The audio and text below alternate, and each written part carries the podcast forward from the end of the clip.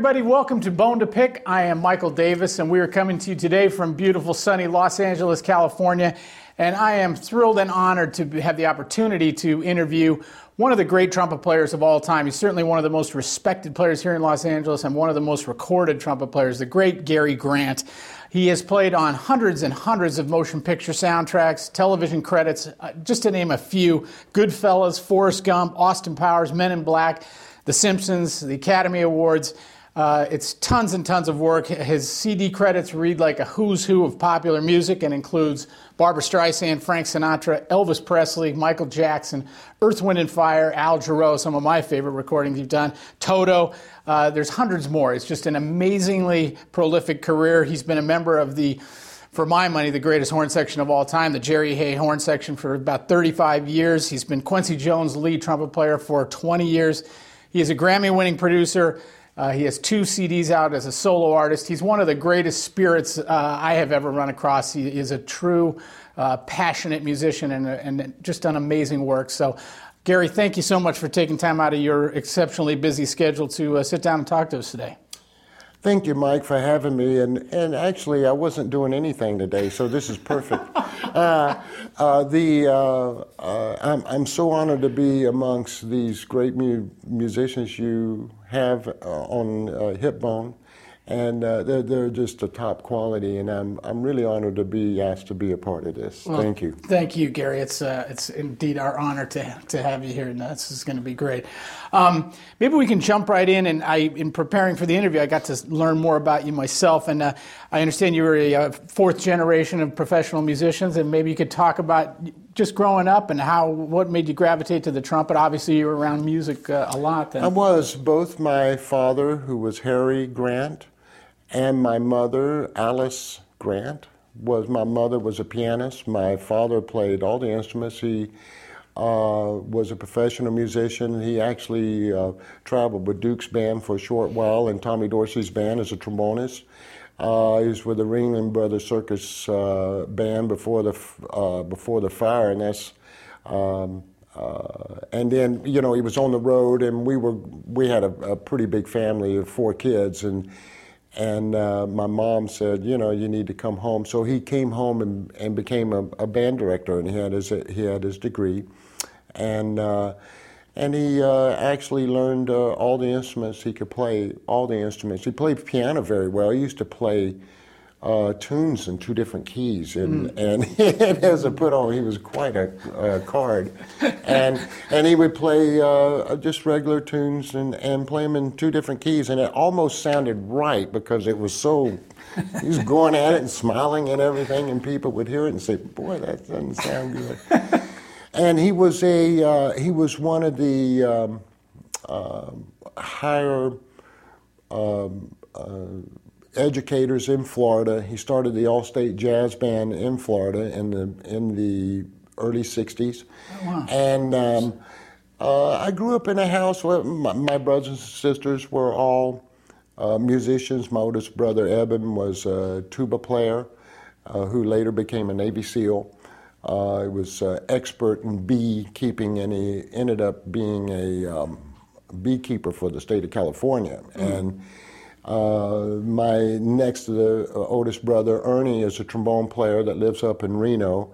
And my younger sister, Mary Kay, is a bassoonist that uh, teaches uh, school in Panama City, Florida, and has won many awards for her uh, taking kids and um, having them just flower as young musicians in the in the early early grades in the mid school and um, she she has like these uh, reggae bands and stuff where they're playing steel drums, and one of the other kids will be playing bass, and then on the next tune they'll switch instruments. So they all learn different different instruments and uh, and sang, and, and it was a, a, joyful experience for them, and she, she's a great teacher. So it was inbred in my home with my my father I, I grew, um, uh, my dad used to say to me, he says, uh, son, you have no tone, but no technique. and and it was time for me to get in the back room and practice a little bit, you know. And uh, and he, um, uh, but in my home, uh, I was in, uh, grew up in pretty much northern Florida, which is pretty much redneck country, and and uh, you know they had white fountains and black fountains to drink out of water fountains, and uh, it was pretty segregated. So. The uh, but in my home I had Louis Armstrong and and uh, and and, and uh, Clifford Brown, mm. Dizzy Gillespie, Duke mm-hmm. Ellington's band, and and, um, and, you know my f- folks told me that um, it didn't matter the color, it, it, you know the, it, that uh, it was the the the black musicians were the innovative of jazz and stuff. So I grew up with that in, in my in my home and, and never had that kind of uh, temperament toward my fellow man, mm-hmm. you know, my fellow mm-hmm. people. So it was a good, good experience growing in my growing up in my house. My dad was revered as one of the best band directors in Florida, and he helped thousands and thousands of kids. I still get uh, letters from uh, from people that he influenced and gave them directions in their lives.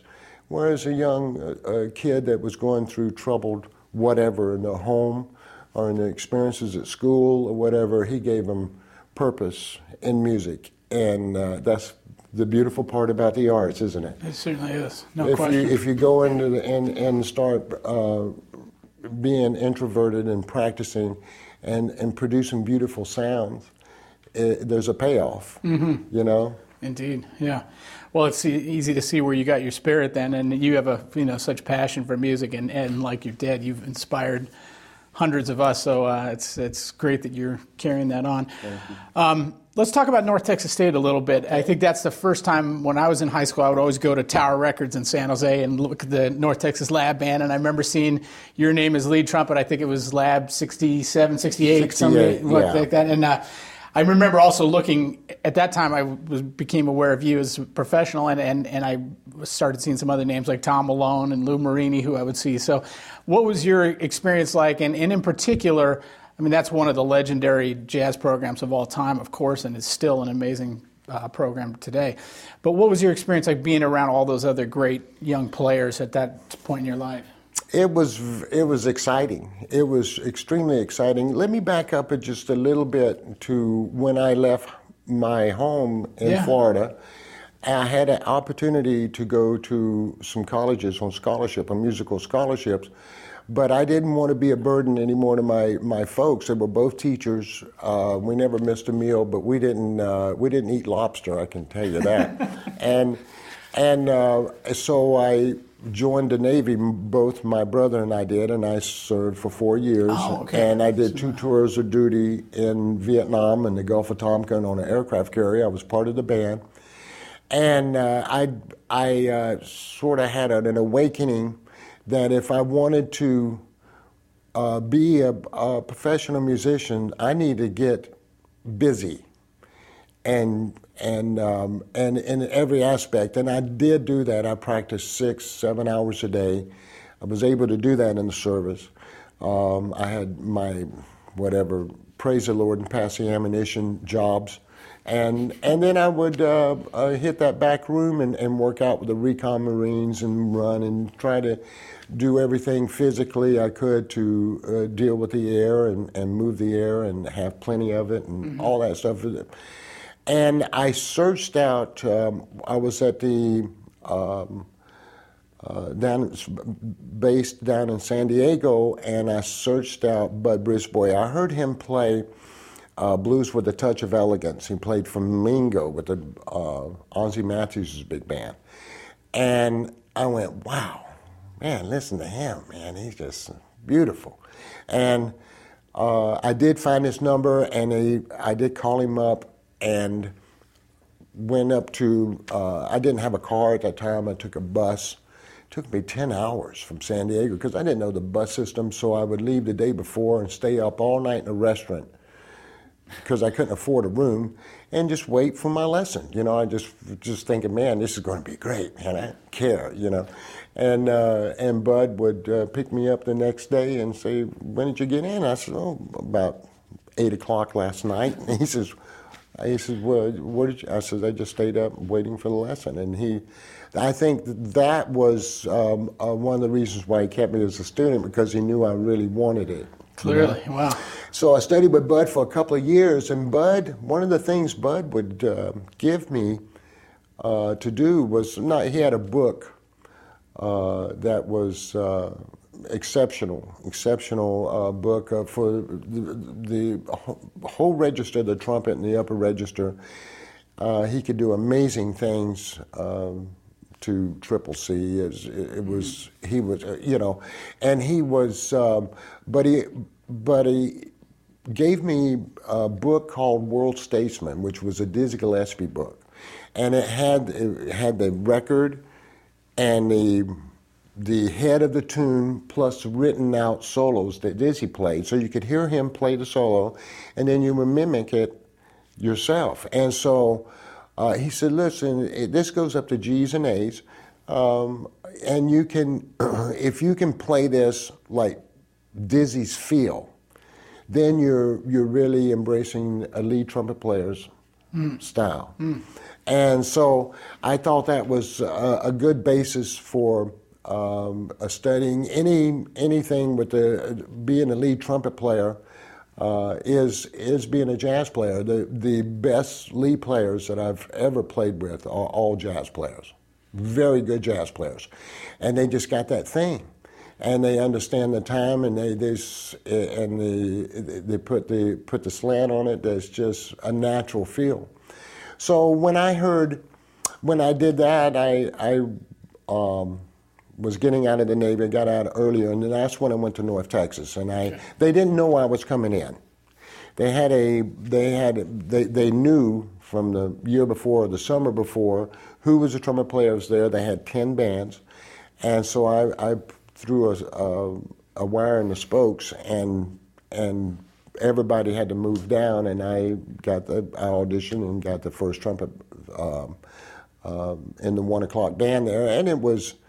I called my folks. I was so excited to be playing with them. That's where I met Tom Bones Malone. Mm-hmm. He was my roommate at North Texas, and uh, uh, what a great guy. Yeah. Absolutely. And what a great musician. Yeah. And every aspect of uh, my relationship with Tom still carries over 45, 40, 50 years later today. And uh, there was a very good, very good player. Lou, Lou Marini was in the band. And so I, I met all these great young players, and, and there were some okay ones in the service, but at North Texas or any of the schools like Berklee, Ohio State had a good program, Indiana had a terrific program. Uh, schools around the country, but North Texas was the big band center. And not only that, the road bands would pick from that, and that's where I was heading. I knew I needed to get out on the road. Mm-hmm. So that's why I went there, and uh, it was a great experience. Yeah. Well, thanks for sharing all that about the Navy experience as well, and then your experience with Bud. That's uh, great stuff to hear, and uh, amazing to see that dedication and determination and you at that young age. You, you had it. You have to do that one time or another, and you have to sort of hang with it uh, throughout your life because uh, uh, any brass instrument, uh, as you well know, you, you just got to stay with it and apply yourself because you're talking about muscles and if you don't use it, you lose it. Yeah, so. uh, well, well said. Well, leading into uh, referencing the big bands, you, you joined Woody Herman following um, uh, North Texas. Maybe you could take us through that period, and also, I think, did that lead you to Hawaii? I know uh, shortly thereafter you also went to Hawaii and spent some time there. I did. Um, I was uh, when I left North Texas and went out with uh, Bob Crosby and the Bobcats, and I was with them for about a month. And then from there, I joined the Billy Maxted and his Manhattan Jazz Band, and that was two trumpets, clarinet, and trombone. And um, that was really authentic Dixieland, which was a great experience to do. Uh, we were at the Covington Covington Inn in Indianapolis uh, one morning, and uh, we did a late hang that evening. And at six in the morning, we looked across the street, which was the club, and it was bellowing smoke out of it. And all the music was in the club on the bandstand, and he had no score or no copy of the charts. Oh, and they were all originals.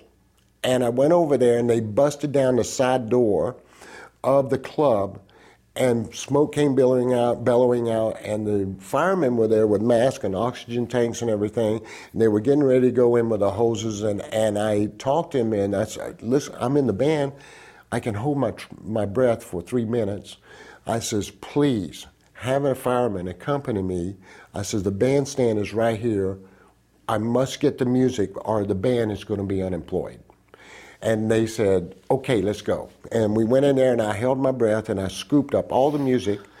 And because you couldn't see, it was totally black inside. And, and I got all the music, came out, and they, some other fireman grabbed the bass and threw it out the door. And it was uh, uh, Sutcliffe was his name, the bass player from London.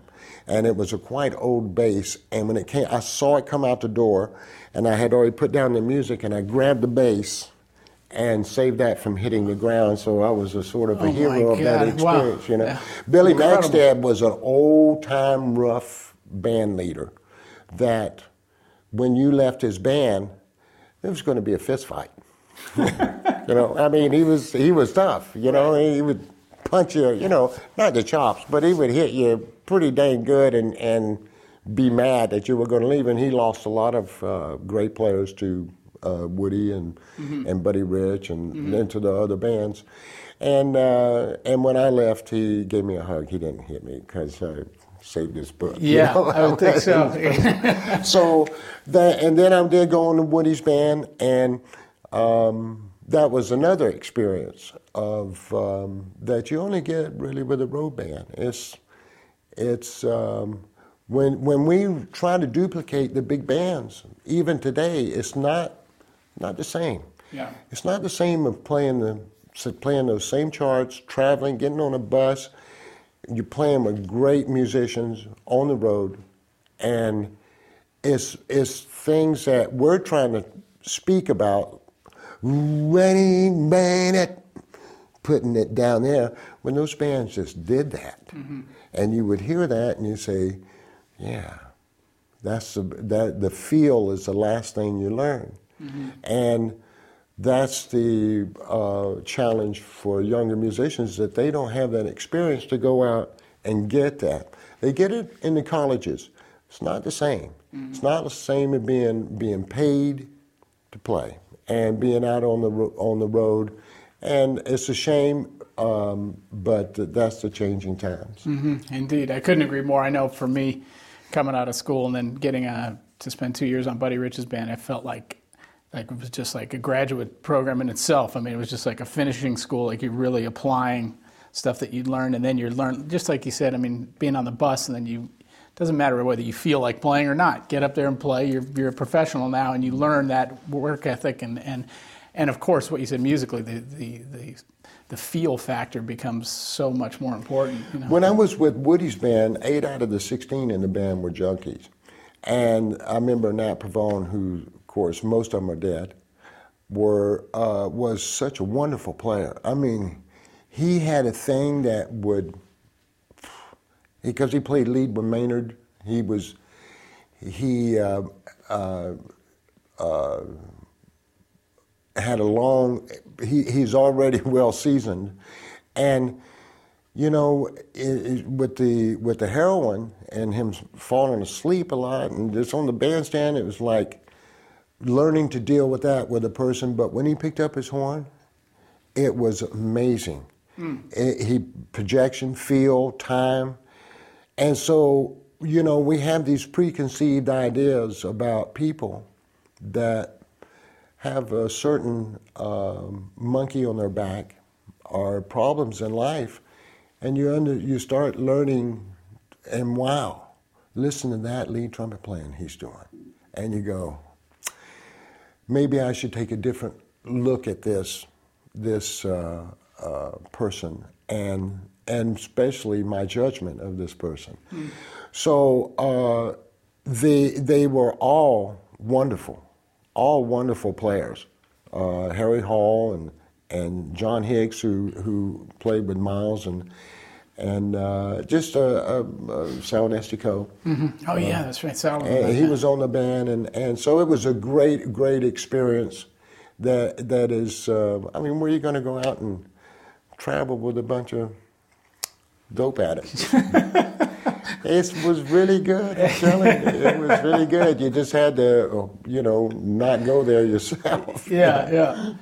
Well, in 1975, you made what was obviously a life changing move here to Los Angeles. And uh, maybe you could talk a little bit about what your memories are of arriving in LA and what, what caused you to make that move. I know you, I think you knew Chuck Findley from some meetings in Hawaii and whatnot, and how that influenced you, you moving here. Oh, uh, yeah. The, well, I heard Chuck when he was 18 years old with, or 19 years old with Buddy Rich's band, and I, and I just fell in love with him. I said, man, this guy can really, really play. He's a, he's a free spirit and he's a loving spirit, and he's just always been that way. He's been my mentor from those days, and still is. and he, um, uh, I, I, met him down in in, uh, in San Diego, and um, when I was in the Navy, and then after Woody's band, I came back to LA and I moved to Hawaii, and that's where I met Jerry. Oh, okay. And I became, that's when Jerry used to work for me. for a lot less money, I may add. And, and uh, uh, uh, what a wonderful uh, uh, timing that was in my life to meet Jerry and Larry Hall and Larry Williams and Bob Wilson, and all these guys that were part of Seawind. And uh, we formed a group, and I was a part of that for a brief instant. And then it just developed into uh, a seven-piece group that went out on the road. Eight-piece sometimes. Larry would go. Larry Hall would go out with them. But I, I met Jerry as a trumpet player, and I, I said, "Man," I said, "I can't, can't believe somebody that has so much versatility on the horn and sounds so good." in any style of music. Because Jerry, when he grew up, he, he played nothing but uh, C trumpet for two years in high school.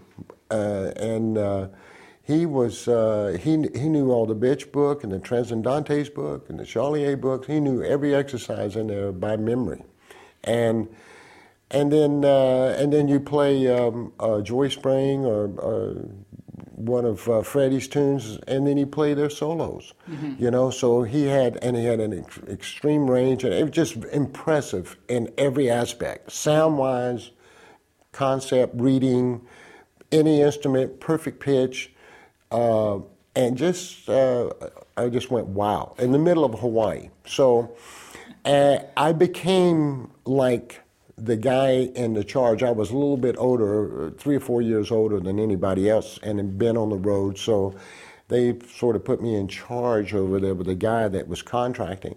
And I was able to have Chuck come over and do some gigs, and and and uh, and of course he just dazzled everybody every time he came. You know, we just we we it was all about music in Hawaii. Again, it was extending more it was, um, uh, you know, three or four hours a day practicing, doing shows, and having. I had a big band that uh, was the nucleus. The Seawind was the nucleus of the group, and, and with the other people from Hawaii, had a, another small group there called Tantalus, which was a, a, a nine-piece, eight-piece uh, jazz group, which was a lot of fun. Mm-hmm. So the creative aspect was was really good uh, with the musicians and the playing and the uh, uh, just everybody was busy trying to get ready for the next you know chapter in our lives. Mm-hmm. And then I did after that. Uh, Chuck Chuck sort of said, "Gary, you ought to come back to L.A. You know, you you you'll do good there." So I did. And and for the first year, Chuck sent me in on on dates, and I, I did I didn't. It was a five year town at that time in Los Angeles. Uh, to get uh, where you can make a living mm-hmm. as a studio musician. They had a lot of work, but they had the pecking order. Mm-hmm. A lot of musicians here, but a lot of work. And uh, and Chuck would send me in on on on, um, on his gigs.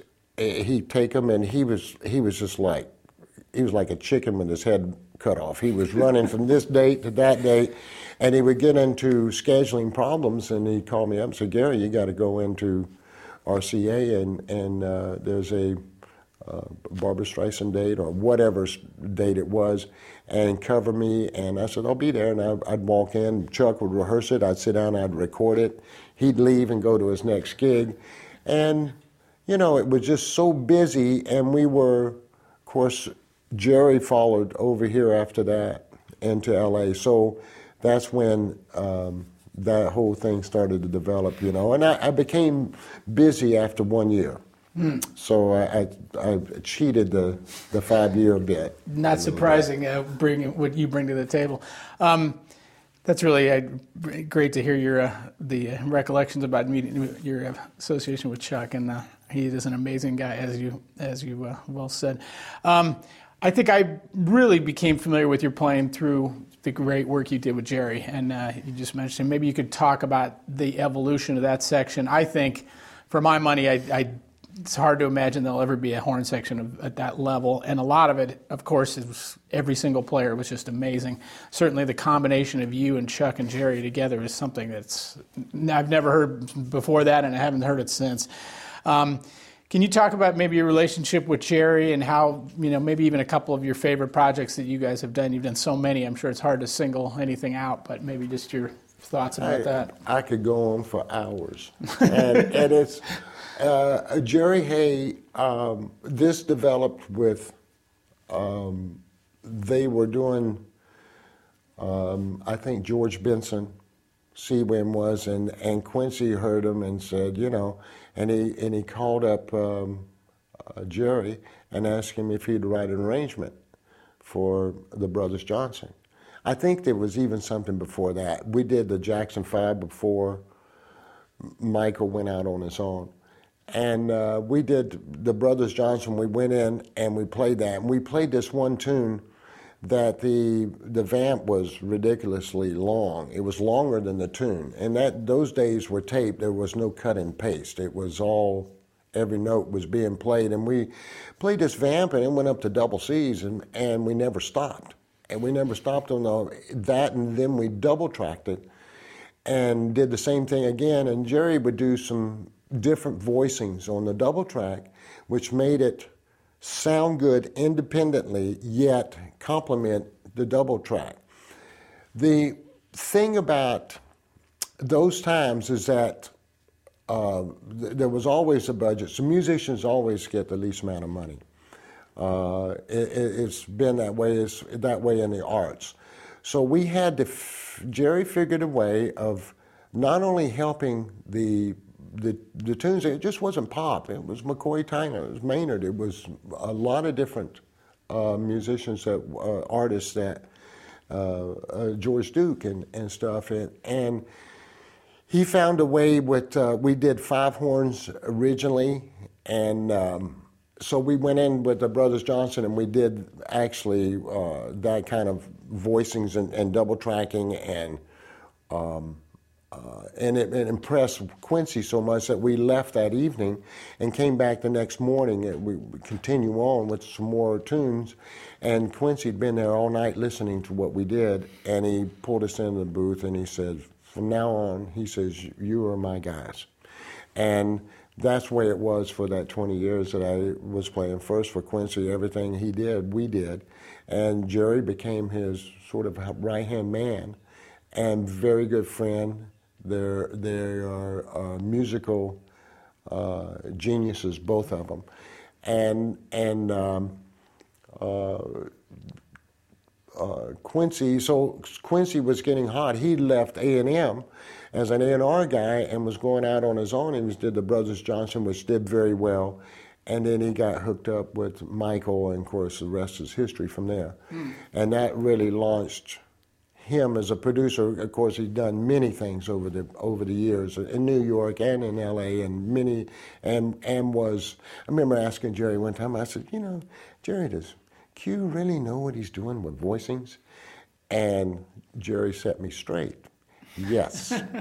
and uh, so we're, we're, we're dealing with a very musical, knowledgeable person with uh, Quincy Jones and and with uh, Jerry's uh, mind, he's one of the smartest people uh, that I know because w- when they hired us, it didn't matter about, you know, they said, well, what is this going to cost? And Jerry would say, well, um, we're going to double track, so it's going to be double scale for everybody. And so you get paid double scale, right? And which was, they didn't like to do that.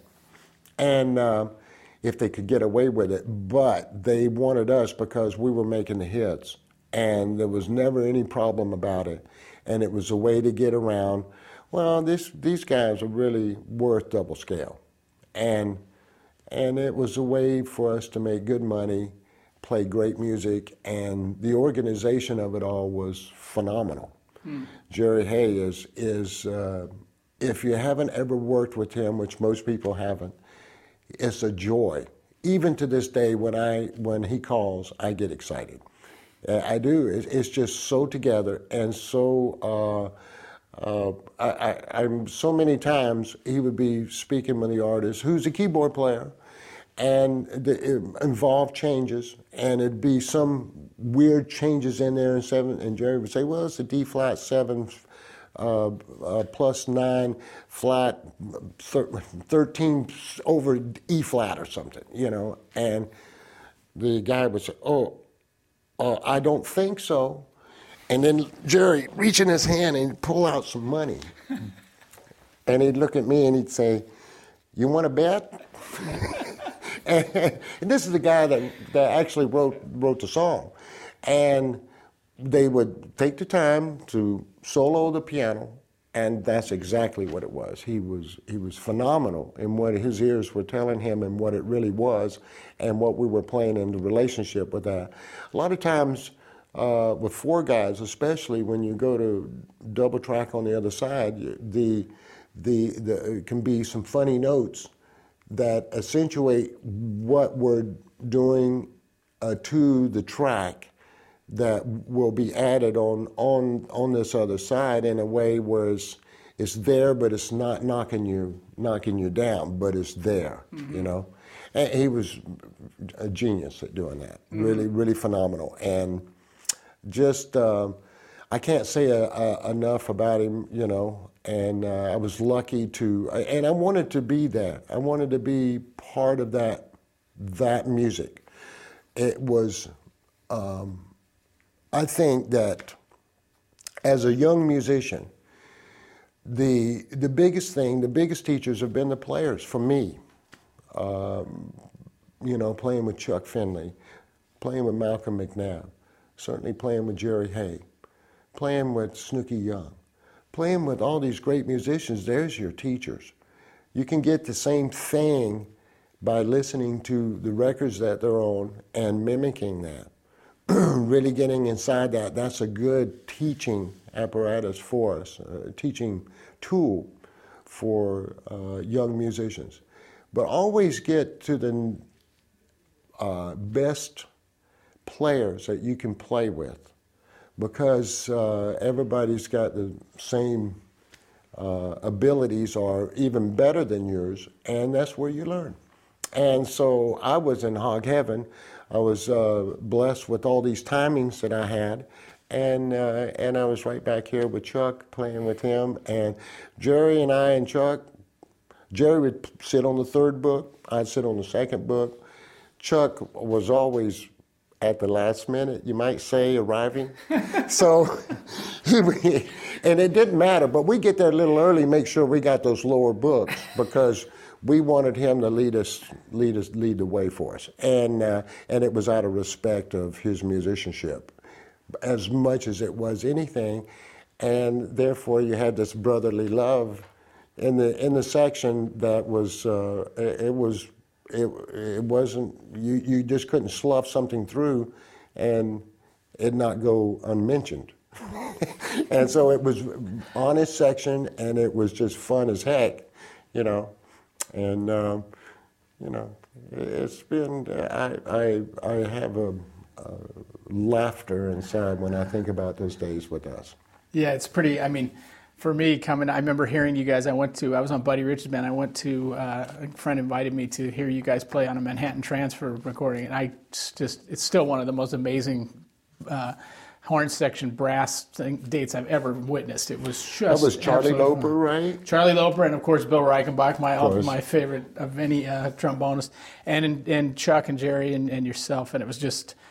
I, I couldn't believe it. I mean, I'd never heard anything like it. It was just phenomenal sound. On one of the Al Jarreau tunes, Chuck and uh, Bill switched horns. Mm. and Chuck played trombone and Bill played trumpet, recorded it you know, and I don't think they rehearsed it. I think it just went down. And uh, Bill Reichenbach, uh, what a phenomenal, phenomenal musician. Uh, sometimes the parts would be so difficult with Jerry that he would he would uh, fax me over a part, or saying, uh, you know, yeah, yeah, but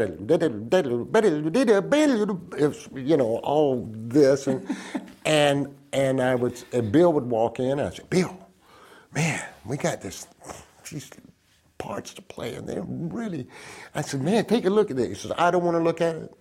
I, I, don't want to look at it. He says, I, he says, I don't want to think about it. He says, I'll deal with it when I get to it. And I used to think, hmm, there's something to this. And it would be phenomenal how he would pull it off on trombone, you know, yeah. just. Uh, he, he's just, uh, uh, his time, his sound, everything about it was, uh, that's another uh, graduate of Eastman. Uh, big, big time f- musical family. His dad was a drummer. Sure. Bill plays drums. Bill's a composer. He's just, uh, so that was, that was then that, um, you know, in that lower oomph in the section that was just wonderful pitch wise, everything, timing, and um, uh, and then you got Larry Williams as uh, saxophone player or Dan Higgins, mm-hmm. who is phenomenal. Mm-hmm. They're always been uh, the, really the cream of the crop, and I'm not saying that other guys that weren't there weren't cream of the crop, but these were the cream of part of that cream of the crop. Mm-hmm. Yeah, indeed. Yeah, I just I can't even echo it enough about Bill Reichenbach, one of the great musicians of any instrument. But I think that's the, just the way you, I could see him thinking that because he's such a consummate musician. He's just going to be able to bring the musicality that's going to get, and of course, technically, he's a virtuoso on every instrument he picks up, but the, the musicianship always kind of like, yeah, it, yeah. Does, it is. It is sickening because his musicianship always leads the way. Exactly. And, yeah. and it's phenomenal, you know, it's, uh, yeah real yeah. joy. Well, thanks for sharing all those uh, stories and memories about that. That's uh, great stuff. And let's talk a little bit about you've done so much work in terms of motion picture work. Um, just maybe talk to us a little bit about that, how that might differ from you know working in a, on a record date and that type of thing. I walked in at Warner Brothers with Alan Silvestri. I did about 70 movies with Alan Silvestri. And uh, it was The Bodyguard, which we, we'd already uh, before we did the orchestra uh, recording for the movie, we'd already recorded with David Foster with Whitney Houston. I'll Always Love You, and uh, another tune on the record, which was they they knew that this this uh, movie and combination record was going to be is going to make an impact, and um, the uh, uh, I walk in and it was militaristic trumpet solo with 80 piece orchestra. And I sit down and I um, started playing it. And Jerry's over the side, him and Larry Hall, and they're, come on, Gary, you can do it. You can do it. And uh, uh, militaristic is no vibrato, so you can't flower it, you can't bend the notes, you have to play it emotionally with without those uh, those tools. Mm-hmm. And and um, uh, I didn't like my sound that day when I started playing it. Um, and I was playing, I forget the mouthpiece at the time, a Bert Herrick, or I mean, a, a Bob Reeves. It, it was just, I, had been working hard playing other kind of stuff, and, and I was getting a little bit too bright of a sound. So I reached in my bag and I pulled out a 7C mouthpiece, which is a totally different mouthpiece. And, uh, and I said, you know, Warren Luening, who was a wonderful trumpet player, he's another one of those phenomenal trumpet players that grew up in Los Angeles. It was a jazz player and one of my favorite lead players. He played a 7C, and I said, shoot, I should play a 7C too. So I took out, put it in, and that's what I recorded that theme on was a 7C mouthpiece that I'd never played before. And I thought that was interesting. It's, it's sort of a tricking yourself um, at the moment to, you have a new equipment. And you know how you pick up a horn and you sound great right away? Right. And you, you always say, well, give yourself a week you know, and then you can really have an opinion. Well, I sort of did that on this theme, you know, and uh, and it worked out great. Um, the the the movie uh, did great. I remember getting the check from Talent Residuals. Once you do a movie, and I got paid well for the movie, I did. But once you do the movie and it goes through a record, there's a union fee of uh, that a certain amount of money that you get. And they took that cut from the theme of the bodyguard and they put it on the record. It was 11th cut and it says theme of the bodyguard by Alan Silvestri, trumpet solo, Gary Grant. And I'm looking at the record, it was a record, and uh, at that time they'd sold 18 million copies. And I still hadn't gotten paid for the record yet, and I finally get the check, and it was for $290. And I'm sharing with my wife, you know, I said, you know, something's not right. So there's 18 million records, $15 a record or $12 a record, whatever it was there. And I'm getting $290 and I'm on the record as a soloist, so in a cut, and my check is $290. And the phone rings. It went down just like this. I answered the phone. It was Talent Residuals. May I speak to Mr. Grant? I said, Talent Residuals great. this is, we messed up on your check. And I went, yes. They says, we overpaid you. Would you send half of it back? So I went, bye, you know. And uh, it was uh, it, it's sort of like everything's not always glamorous, you know, for the musicians. And I, am sure I could have done some kind of legal uh, uh pursuit of uh, more money on that, but I don't believe in lawsuits in the first place, uh, for the most part, and uh, I don't have any judgment against people that do use them for the right reasons. But I'm certainly not going to do that because I have an agreement with the union, and that's the way it worked out. So it was no big thing, but it's sort of a, a wake up call that, that, and the record went on to sell 38 million copies. So uh, they made uh, a billion dollars off of it, and I made two hundred and ninety dollars. You know. So yeah, that's one of my. that's know. some. Uh, that's some insight, if there ever was uh, insight. Wow.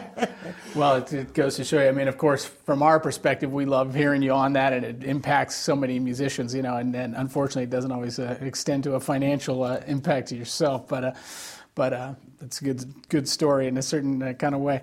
You know, let's shift gears a little bit and talk about your career as a producer. You've uh, doing incredibly well, doing some great projects. Uh, Malcolm McNab was just here, and he, of course, you produced uh, his records, and he just calls you a genius. He said it's amazing, and on top of that, is there's no you just keep going. He's, he was talking about one session you guys did at his studio, and he said, I got to go to bed. I got to get up in the morning. And sure enough, he gets up and you'd been working all night and you're still there. To, yeah, things had to be done, you know. And, but uh, uh, I, am sorry to yeah. interrupt you, but and you won a Grammy last year for your work uh, with Arturo Sandoval, which I is did. obviously well deserved. But maybe just talk to us a little bit about how you got into production. I know you're also a computer whiz. A lot of people have said you have incredible knowledge as far as Pro Tools and all that, uh, which is not surprising, and also obviously great skills to have. And I think I think Bill Reichenbach, the great Bill Reichenbach, said it best. He said, you know, Gary is passionate. He's a friend of music. He just cares so much about music. And I think all the great producers, you know, however you look at uh, Quincy Jones, of course, and uh, uh, all of them, they care about music and they care about what what everything Absolutely. sounds like. So, but anyway, I, am talking too much. You t- tell us a little bit about how you got into producing and and and what gives you that passion to work? Well, I was way? always interested in it, and uh, of course, in the you know in the '70s and '80s, if you wanted to buy a machine, you know. Uh, if it had Dolby on it, it was 80 grand. If you wanted to get a just a uh, uh, a board, uh, you know, you're talking 120 grand. Uh, and this is, was cheap uh, equipment. It wasn't really the best, you know. And um, so, um, but I was always interested in doing that, and uh, I have pretty good people skill, and um, and I have pretty good ears of being able to access what what it is is to to pull out the magic at that point, you know, and how to do it without offending somebody and having them walk out of the room. Um, uh, Jeff Becerra set his drums on fire one day at Capitol. you know, of course they were they were absurd with it. You know, uh, they have uh, uh you know uh, it was uh, produced mostly uh, trumpet players. Uh, I have a passion for uh, the trumpeters, and and and uh, I was lucky to um, uh, produce uh, Wayne Bergeron. I I did both of his records. We're in the middle of a third record at this mm-hmm. point. Um, and and Wayne was one of those phenomenal young guys that came up that um, had an just it's not just his high notes, his, his reading concept, his phrasing, his playing. And um, I was involved with Chuck Findley's Star Eyes for his his record that uh, helped him uh, master and put that together here. He recorded it over in Europe, and it was a phenomenal, phenomenal record. Chuck played so beautiful. and It was arranged by. Um, um, I'm going to say Franck guy in, that was over. But anyway, uh, and and Wayne's records. I said, I said to Wayne, I says, you know, if you do your own records, I says you'll be able to go out as as a clinician and and perform with uh, bands around the country and around the world, and and you won't be uh, waiting by your phone as a studio sausage, waiting for work and shouldering up to that, you'll be uh, have a flexibility in your career, and you'll have all the expressiveness of uh, being a soloist, and and go out and do that. And I said, there's a way to do both of them where they're in balance, and he's actually maintained that, and he's mm-hmm. very in demand, very demand in this town. And uh, and he's in demand throughout the world to go in as a soloist. Arturo was um, I, I, heard Arturo play, and I said, "Man, what happened? Those those Cubans are laying down the law here, you know." and, and uh, he's just he's such a wonderful wonderful trumpet player, and he and he really does have a heart of gold. He's he's he's a, a, a unique soloist that stands up on his own, and the things he does on the trumpet is phenomenal. Mm-hmm. And of course, Malcolm, uh, he's another story. Uh, I would, I would uh, do movie calls with him, and uh, the the uh, and and at the end of the day, he would have these beautiful solos to to play with cello and flute, and he would play so lyrically and so smoothly and beautifully and uh, and I knew he was working on that Tchaikovsky violin concerto for years. He just would putz with it, and, and, and he and he could play it. And so one day I says, you know, let's let's do it. Let's do a record on that, and I'll I'll help you put all that together. And uh, and that's what we did. We went after that, and um, the uh, uh the records uh, with Arturo you know, Arturo's a, a, a true jazz player. When he plays something, he's got the horn in the case. he's he's walking out the door because that's the real deal. And uh, sometimes uh, I will say he says I'm I'm his uh, I'm the toughest guy he's ever worked with because uh, but I do we, we do listen and and we can fix things especially in the technology today a lot of things we don't have to most we don't have to some things you you you want to you can do that so why not and and uh, Arturo uh, will do that, and and no problem. And it's always he's he he really takes uh, what I say uh, as as as a valid reason to look at it and listen to it and, and make sure that is I always leave the choice up to the artist. Mm-hmm. But I point out what what it is that I'm hearing and do they want to do anything about it. And usually, most of the time, 99% of the time, they do. And because you want to keep, you don't want to mold somebody, especially at this level, you want to capture mm. what they do, creativity, and uh, in their creative uh, aspect. And I think that's important as a producer. Uh, I've um, uh, this tango record that I won a, a Grammy for last year, co-producing it with Arturo.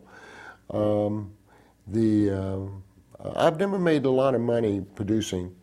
Uh, it's it's been it's it's a passion of mine to be able to to work with these these trumpet players, and uh, and I hope to be producing Sergei Nakariakov mm. very soon. Uh, he was in Phoenix playing with the Phoenix Symphony, and I went over, and I, I never met him before, and I went and stayed at the same hotel, sort of like stalking, and and and I called him up and I said I was there, I was coming, and and uh, the first thing I did, I says, uh, "Are you hungry?" and he says, "Yeah, I'm a little hungry." I said, "Let's go." And I found out the best place, and went took him and gave him the dinner, and went over and and uh, at the hall and and sat in his dressing room while he warmed up, and went out and did the Mendelssohn and played a flawless, beautiful concert then after that, he came back and he practiced another hour. And I just sat in there, minding my own business and minding Sergei's too. And and was just, uh, uh, and then I invited him. Uh, he had a uh, he had a week off, and he was going to go and get on a new uh, luxury liner and out of the Bahamas with the uh, London um, Chamber Orchestra, which is considered one of the best in the world, with with uh, Bell and, and all these marvelous soloists. And he had a week off, and I said, "Why don't you come and stay with me in L.A.? Let me introduce you to the the uh, musical community here." And he did. He came over, and I I, just um, uh, uh, just love him to pieces, man. He's a, a gentle soul, and he's such a good trumpet player. Um, I had I told him when he walked into my house, I says, "Man, you can play it anytime you want to." I, I didn't even want to play around him. I swear I didn't because he was just he doesn't do a routine. He his routine is his repertoire. So you know, and I'm practicing exercises and stuff like that. And I asked him, "Well, what kind of routine do you do?" And he says, "I I don't." He says, "My repertoire is my routine," and that was another eye opener because uh, but it's it's it's not like just get up and just start playing it's very introverted very purposeful long tones some melody from some piece that he's going to play where he's and he plays a little bit and he stomps then he continues playing and you can see how it's how it's purposeful practicing mm-hmm. that he's doing you know so he's, uh, I've already spoke with him and he wants me to do it. So uh, hopefully I'm going to do that in the future. That's awesome. That'll be another match made in heaven. I mean, everybody you, I know I've been speaking to uh, uh Wayne and, uh, and, Malcolm, they just echo the same sentiments that uh, you get the best out of them. And that's, that's a real, that's a separate level of talent and skill than, than, and then of course you bring the incredible musicianship. So it's a great, a great package. Um, let's talk a little bit about your solo CDs. You have two solo CDs out, and I and I love this cover, which you were kind enough to bring. And uh, I don't know if you can zoom in on that, Tim, and uh, get that, but. Maybe I know I know the focus is the music on it, but this is such a cool cover. Maybe you could tell us how you actually got this uh, photo. Yeah, uh, since we deal with breath, I was. Uh, the name of the record is "Don't Hold Your Breath." Of course, with a brass instrument, you can't. And uh, I first saw Ollie Mitchell do a shot down in his pool. He had a picture of him playing down in the bottom of his pool with his trumpet. And I said, man, that's, that's pretty unique. So I went, I have a timeshare down in Cancun, and I went out onto a dive boat. I'm a, a, I've dove all over the world as a scuba diver. I really enjoy that. The uh, just getting underneath the ocean and swimming with nature and fish and stuff, and, and I stay off the reefs. I know I'm an advanced scuba diver. I respect the ocean. Uh, I love sh- swimming with sharks. Uh, the the you know you become with with the ocean. They they they know who you are and they feel your vibes. And uh, of course, I've never swam with a great white. Find out what I'm made of if we do that. Uh, but uh, uh, I'm, I'm not fearful of those things. And and I and I I thought, man, wouldn't it be nice to get a, a cover of me playing down, actually playing down in the ocean. So I hired this underwater photographer, photographer and I went down underwater about uh, 35, 40 feet, maybe 30 feet, something like that. And I had, I had him give me my Bach Strad, brand new Bach, and I went down and got on the bottom and took my mask off, put on my shades, tanked up, let it go. So you got the bubbles coming out the bell, you know, and everything. And there was. This is just like it's phenomenal. It's and now hearing the story of because I remember seeing that and I thought, I wonder how he got that. And it's like Is that this photo for real? It's yeah, for- that's what I thought for it real. was. There was there was sharks there, and there was other fish, and they didn't pay any attention to me. It was amazing, and I just went. I did a whole bunch of pictures with it. Even the the dive shop owner came to see who this was playing a trumpet underwater, and uh, and uh, the uh, uh, you know I washed the horn real good. It didn't hurt it. It's, it's okay. Great stuff. That is really cool. Well, Gary, you've you've I mean you've just done it all and and given us all so much inspiration in everything you do. Uh, it's been over 40 years that you've been playing at this remarkable level. What uh, and I, like like Malcolm said, you're the type of guy who's going to stay up all night and get it done and do the work that's. And I know you bring so much passion. What's the future hold for you, and what are you looking uh, in terms of music? What are you focusing on for? The, and I know you mentioned the. Sergey is one of them, and Chuck. Chuck Findley, I want to do a record with Chuck. Um, the uh, uh, it's not that I just produce trumpet players, but they're usually the album is a trumpet. Uh, you know, because I, I produced, uh, you know, Dan, Dan Higgins and, and Pete Christlieb and and Joe, uh, Bob Shepard and and uh, Vinny and and uh, many many other kind of musicians. But the, the actual artist is, is that is that kind of person, and, and Chuck is the other one. I love to do an orchestra. Uh, I've got some uh, that in the works, and and um, I think that in this time, this is March the twenty second. Is that correct? That's right. Yeah. 2014, and we're going to see a whole bunch of great things happen for the arts and for the creativity of the human race. We're all in slavery, and um, this is going to be a distant memory, not too f- long from this point. Uh, we've been subjected to a lot of hardships. And of course, the arts are the ones that struggle the most during any any kind of change in society and uh, and and changes in the world.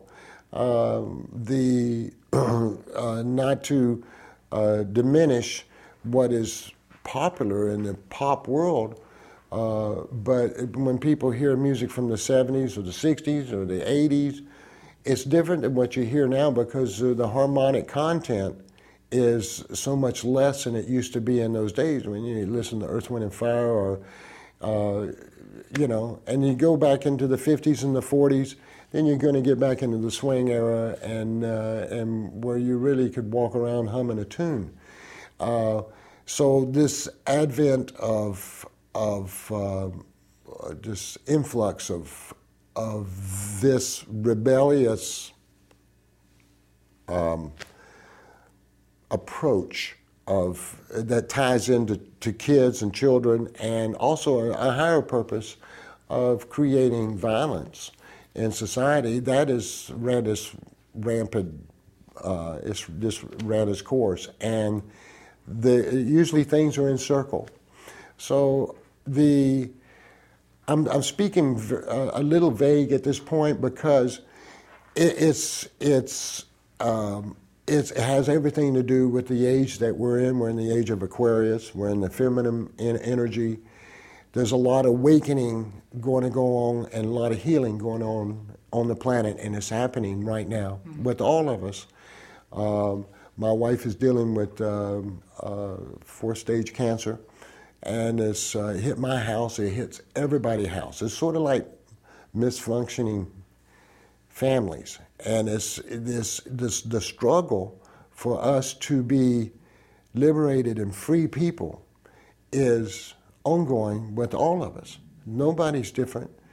So I, what I am what I'm doing is to to stay focused in my craft, where I apply myself with uh, my, uh, my my love for the for the music, because we're part of the we're part of the solution. We're not part of the problems. We're not making war. We're spreading joy. And when people listen to music, I think it's just so so much. It's so important for mankind, for us to be uh, doing those kind of uh, endeavors for mankind. I mean, I just think it's it's it, and it's not just the music; it's all the arts, and uh, and I think that this is going to come and it's going to blossom for us very soon, where we're going to get some relief from this stranglehold that is put on the human race. In fact, I know it's happening. Is this is we can we can really feel good about where we've come from and how this is going to blossom for all of us as human beings. Hmm.